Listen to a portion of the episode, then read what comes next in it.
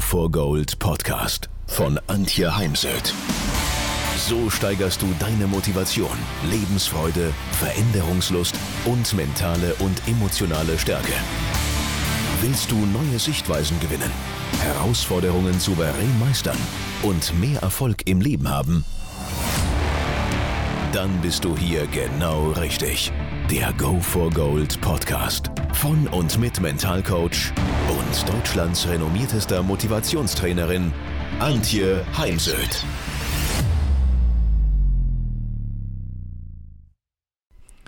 Mein Ziel ist es heute, dir ein paar Strategien mitzugeben für das Thema innere Unruhe. Wobei mir gleich äh, ganz wichtig ist zu sagen, trenne bitte innere Unruhe und Ungeduld.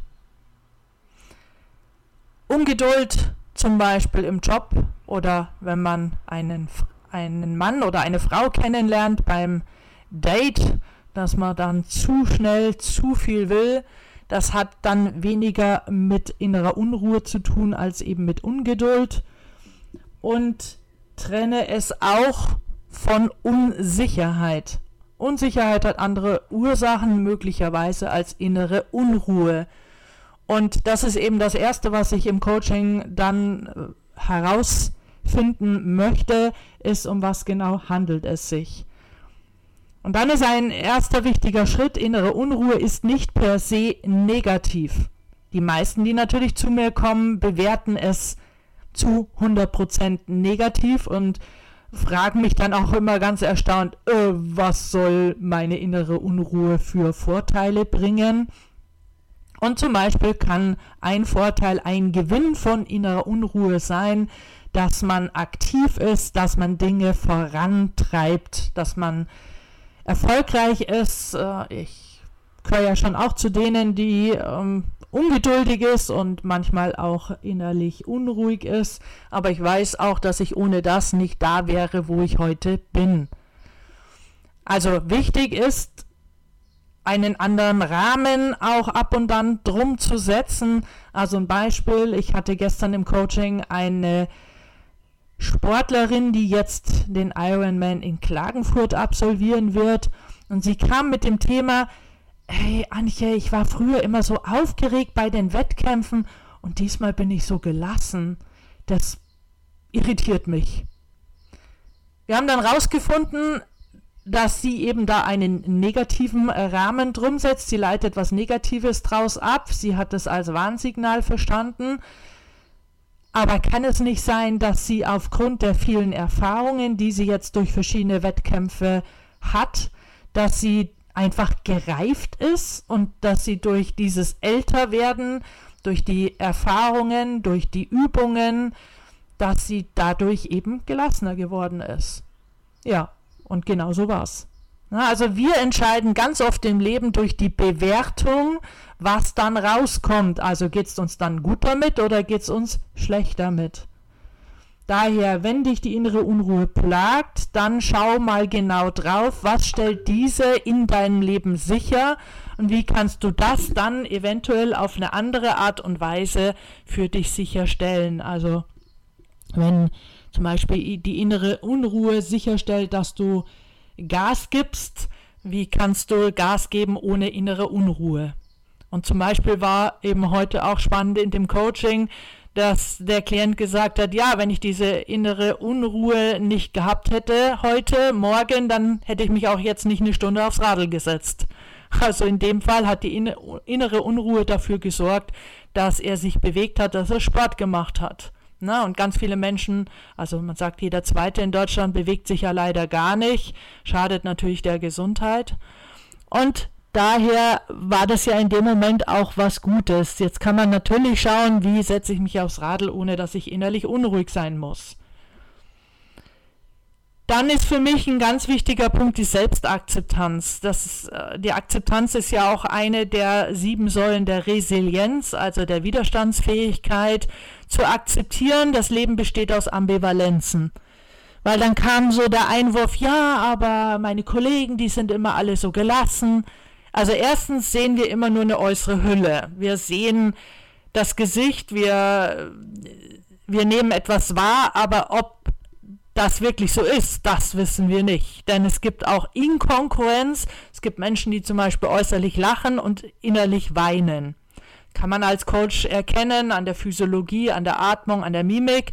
Aber wenn man da nicht geschult ist, kann man es eben nicht immer erkennen und dann geht man von was Falschem aus. Also daher würde ich nicht nur, weil ich gelassene Kollegen habe, ähm, ich sie so bewerte, das so interpretiere, ähm, davon ausgehen, dass das auf der anderen Seite auch immer so ist, sondern jeder von uns hat diese Ambivalenzen in uns. Ähm, es, wenn wir jetzt so eine Nulllinie einziehen, dann bewegen sich da nicht alle über der Nulllinie und der Klient dann unterhalb der Nulllinie, sondern wir erfahren ja auch Ruhe durch eben möglicherweise innere Unruhe, Glück durch ja, schlechte Stimmung, je nachdem. Es ist nicht Glück, Unglück immer ähm, so dieses äh, von, vom, vom Wort her die Ambivalenz, aber Fakt ist, es gibt die Faulheit und es gibt den Fleiß, es gibt die Aktivität und es gibt die Deakt, also die, dieses auf dem Sofa sitzen. Es gibt immer alles in uns und manchmal ist das eine mehr an der Oberfläche und mal das andere. Und die Selbstakzeptanz kann man steigern dadurch, dass man Sätze spricht wie ich liebe und akzeptiere mich voll und ganz von ganzem Herzen so wie ich bin, mit meiner Einzigartigkeit und kann es dann in dem Moment, wo innere Unruhe da ist, ähm, ich liebe und akzeptiere mich voll und ganz von ganzem Herzen, auch wenn ich gerade total unruhig bin oder sehr unruhig bin oder unruhig bin. Also ich beschreibe das, was gerade in mir ist diese Sätze zu wiederholen, denn erst wenn wir an, aufhören, gegen uns zu kämpfen, einer Idealversion nachzurennen, also äh, der Idealversion von einem ausgeglichenen und ruhigen Menschen, erst dann kann sich etwas verändern. Also davon bin ich zutiefst überzeugt. Das ist die Grundlage für Veränderung, zu erkennen, dass alles, was in uns ist, auch einen positiven Aspekt hat und sich mit dem, was einen gerade nervt, an einem selbst nervt, zu akzeptieren. Und dann kann man natürlich sich äh, Dinge, also mentale Techniken, Strategien aus der Stressbewältigung nutzen, um in dem Moment, wo man innerlich unruhig ist, aktiv was dagegen zu setzen, also zum Beispiel Bauchatmung. Bauchatmung, tiefe Bauchatmung Entspannungsatmung, die sich dadurch auszeichnet, dass wir doppelt so lange ausatmen wie einatmen. Zum Thema Bauchatmung gibt es ein Video.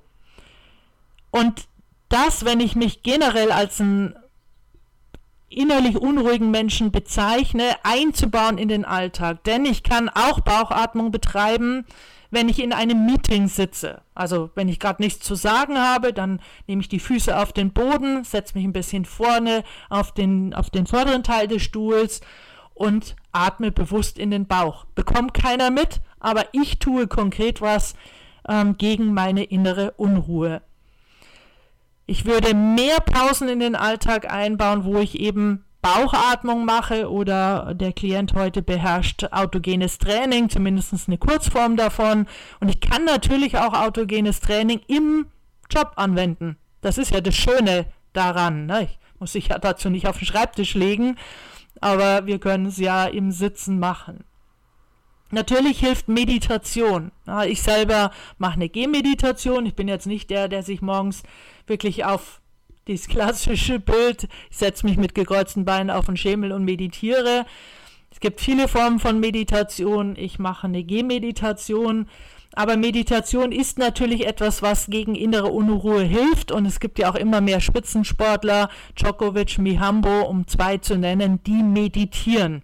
Ja, nicht, weil man vielleicht sagt, ah super, ich finde das toll, sondern weil es einem einfach hilft. Dann helfen innere Bilder. Und ich finde zum Beispiel ein sehr gutes inneres Bild von Fabian Hambüchen, der das in seinem Buch beschreibt. Ich betrete ein großes 60-stöckiges Bürogebäude. Ich fahre mit dem gläsernen Lift in den 60. Stock. Ich betrete ein großes Büro, keine Flatscreens, keine Kunst an den Wänden. Dort steht ein großer hölzerner Schreibtisch, an den ich mich setze, hinter dem ich schier verschwinde, weil so groß. Und dann lege ich all das ab, was mich gerade stört, dass ich jetzt gleich einschlafen kann oder konzentriert meinen äh, Wettbewerb machen kann lege ich in diese Schubladen und mal schließe ich die Schubladen sanft und manchmal mit Schmackes und mit Rums. Und wenn ich dort alles abgelegt habe, Lampenfieber, äh, Zoff mit der Mutter, Liebeskummer, verlasse ich das Büro, fahre wieder mit dem Lift nach unten, verlasse das Gebäude, schaue nochmal zurück, sehe noch das Licht brennen im 60. Stock, schlappe aus den Schuhen, spüre den Sand unter den Füßen, sehe das leicht bewegte Meer vor mir, die Mondsichel spiegelt sich im Wasser und ich komme zur Ruhe. Er kombiniert dort genialerweise zwei Techniken.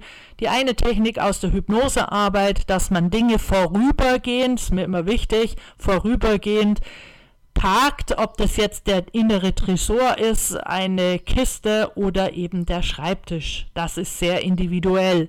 Und dann die Ruhebildvisualisierung. Ganz viele Menschen nehmen den Strand. Ähm, für mich ist es äh, der Strand, äh, ein wirklich live erlebter Strand in der Dom Rep. Äh, ich spüre den Sand unter den Füßen, höre den Wind in den Palmen über mir, höre das Plätschern des Meeres vor mir und rieche die Salzluft und diese etwas Feuchtigkeit in der Luft hat ja so einen speziellen Geruch. Na, gestern äh, die Sportlerin hat für sich genommen den Strandkorb an der Nordsee, wo sie alleine mit einem Buch drin sitzt. Ein äh, Motorsportler von mir geht auf äh, einen Steg am See, der Nebel wabert, die Vögel zwitschern. Also so findet jeder sein individuelles Ruhebild. Und das kombiniert mit der schon erwähnten Bauchatmung führt dazu, wenn wir es üben, dass wir dann in entsprechenden Situationen den Stress, die Unruhe runterfahren können. Natürlich nicht bis gegen Null, ist vielleicht auch gar nicht Sinn, aber wir können ruhiger werden. Das funktioniert aber nur, wenn wir es üben. Denn ja, ich spüre natürlich immer wieder den Wunsch in Vorträgen oder Coachings, dass es da so ein Pillchen oder Spritzchen im übertragenen Sinne gibt, so ein Schnipp und jetzt bin ich ruhig. Und das gibt es nicht. Das steckt schon im Wort Mentaltraining. Es sind Übungen, die wir tagtäglich tun dürfen, damit wir es dann, wenn wir es brauchen, auch funktioniert. Das ist mir an der Stelle immer ganz wichtig, das zu sagen. Zudem sich dann auch das Gehirn verändern darf. Thema Neuroplastizität. Das Gehirn ist plastisch und die Veränderung dauert eben nun mal mindestens 66 Tage. Ich sage eher drei bis sechs Monate. 21 Tage ist Nonsens. Ähm, also daher zusammengefasst, und natürlich kann man noch viel mehr machen. Also man kann sich zum Beispiel auch mal mit EMDR oder Wingwave beschäftigen. Man kann noch viel genauer reinschauen, wann war es mal anders im Leben, wann hat es begonnen mit der inneren Unruhe, also zum Beispiel durch Auszug aus dem Elternhaus, weil dann ist man ja plötzlich auf sich gestellt, niemand kümmert sich mehr, man muss mehr in die Verantwortung gehen. Mal zu schauen, was war vorher anders ähm, und wie kann ich das, was mir vorher Ruhe gegeben hat, in das heute bringen. Also auch so könnte man dann im Coaching arbeiten. Für heute war es das Thema, setz einen anderen Rahmen um die innere Unruhe, erkenne den positiven Aspekt der inneren Unruhe und fange an mit Selbstakzeptanz und Selbstliebe durch Sätze wie ich liebe und akzeptiere mich voll und ganz von ganzem Herzen mit allem, was mich ausmacht oder dann in dem konkreten Fall mit meiner inneren Unruhe oder mit meiner Unsicherheit. Lerne das Thema über dich in Ruhebildvisualisierung in Kombination mit tiefer Bauchatmung und übe das, also mach das tagtäglich, damit es dann, wenn du es auch wirklich brauchst, das Ganze abrufbar ist. Ja, und wenn du dabei individuelle Begleitung, Coaching brauchst, dann freue ich mich über deine Kontaktaufnahme, freue ich mich über deinen Anruf.